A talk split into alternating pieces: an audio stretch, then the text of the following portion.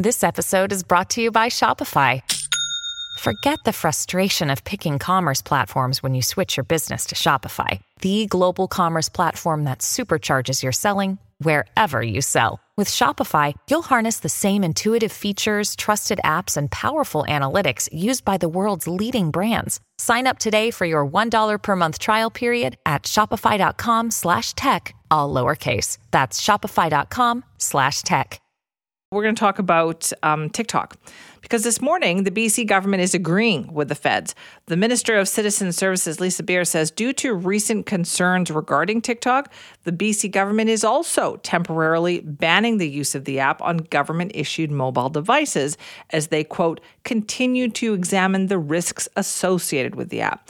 Now, that follows the announcement from the Trudeau government yesterday that it was going to be banning the app on government issued devices. So, what does this tell us about what is going on? Joining us now is Vass Bednar, who's the executive director of the Master of Public Policy and Digital Society at McMaster University. Good morning. Thank you for being here. Thanks for having me. What do you think this tells us about what is kind of going on behind the scenes and the concerns regarding this app? it definitely doesn't tell us enough about the concerns, right? We're, we're hearing that there are new concerns, but we're not getting enough from the government in terms of what those are.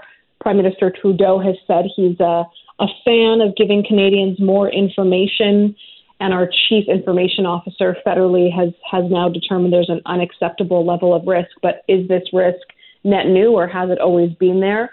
Um, that's uh, that's what's uncertain. So it starts to feel like a little bit of a a knee jerk, sudden reaction to a vague uh, concern. That makes it hard for everyday people, I think, to to reevaluate their relationship with the app if they if they have a relationship at all. Is it does that mean that it's also very tricky for politicians too, isn't it? Because some of them have quite a presence on TikTok. Right, and I mean it's important for government officials of all kinds to meet audiences where they are. TikTok is uh, a vehicle to connect with mostly younger people and share information. So we're saying that government officials can't use the app, but we're not being explicit about are we going to stop paid advertising on the app from the government? Are we going to not put any official government communications on the app? Right? These are different different dimensions that would help us understand more about the government's changing relationship uh, with the platform instead of uh, simply following in the footsteps of the US and the EU, which have introduced similar bans. Okay, and what are the concerns here? Do you think that is that is fueling this? I think the concerns are related to the platform being, you know, owned by a Chinese company, ByteDance, and that we're having more of a geopolitical moment with China, where you know there've been allegations through a CSIS link that are uh, that might, there might have been electoral interference in, in 2019 and 2021. Deputy Prime Minister Chrystia Freeland, you know, recently sanctioned uh, a bank uh, that was uh, owned by Chinese investors, and the Prime Minister is resisting calls for a public inquiry into that potential election interference. So, does this make it seem like we are taking a, a stance or, or intervening more with something China related because of the geopolitical uh, signal it sends, I think that's an important part of the moment to acknowledge. Right. So, do you feel like there, if there needs to be more public discussion about this, because if there's a concern for politicians, then wouldn't there be a concern for the public? Yes, but it could be it could be you know a little bit different if if there's some kind of concern that people can access other information on the phone or location of government officials or or documents. Again, our, it stretches the imagination because we're just not having I think a frank conversation about what these new risks are. Um, and we're being very vague and not giving Canadians the new information that they deserve. We also don't even know how many government officials even have the app or use it on government devices, right? The number could be zero.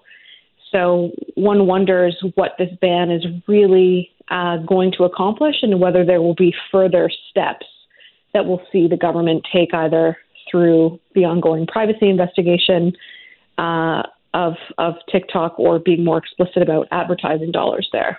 Right, because has there not been a lot of concern about this app for a few years now? Yes, and uh, that's healthy, right? It's good to ask questions about privacy and security for all sorts of apps, uh, that we use. TikTok came to Canada in about 2019 and had this astronomical growth in the pandemic when we were, you know, stuck at home more often uh, with our phones. Um, that would have been a great time for the government to proactively investigate and and sort of share their findings. There was a 2021 report from a shop called the Citizen Lab at the University of Toronto that looked at security and privacy concerns with TikTok and found that they weren't, you know, outlandish, that they were in line with uh, other other popular apps. So again, if there's new information right now, I think Canadians deserve to understand the changing nature of this potential threat from one app. Otherwise, I worry that this is a little bit of a theatrical move that doesn't really accomplish too much. Mm, interesting. Vass, thank you for your time on that. Thanks for having me. That's Vass Bednar, who's an executive director of the Masters of Public Policy program in Digital Society at McMaster University, talking about governments moving now to say, listen, we don't want TikTok on government issued mobile devices, leaving more questions at this point, says Vass, than answers. Hi, it's Shauna, and I might be a bad parent because my kids think french fries are vegetables. Hey, it's Ryan, and I might be a bad parent because I went out for wings when my wife was in the hospital after giving birth. Johnny here. I might be a bad parent because in my house, the tooth fairy gives pocket change. But we're not alone. Len emailed us and said his six year old daughter's Tarzan moment going from love seat to lazy boy by curtains made him more proud than any dance recital. and Andy left his two year old at the rink. All right, guys, I'm sure we're not alone. Like Andy's kid. For stories and confessions like this, make sure you check out our podcast. It's called Bad Parents, and it's available wherever you get your podcasts. I left a glove at the rink.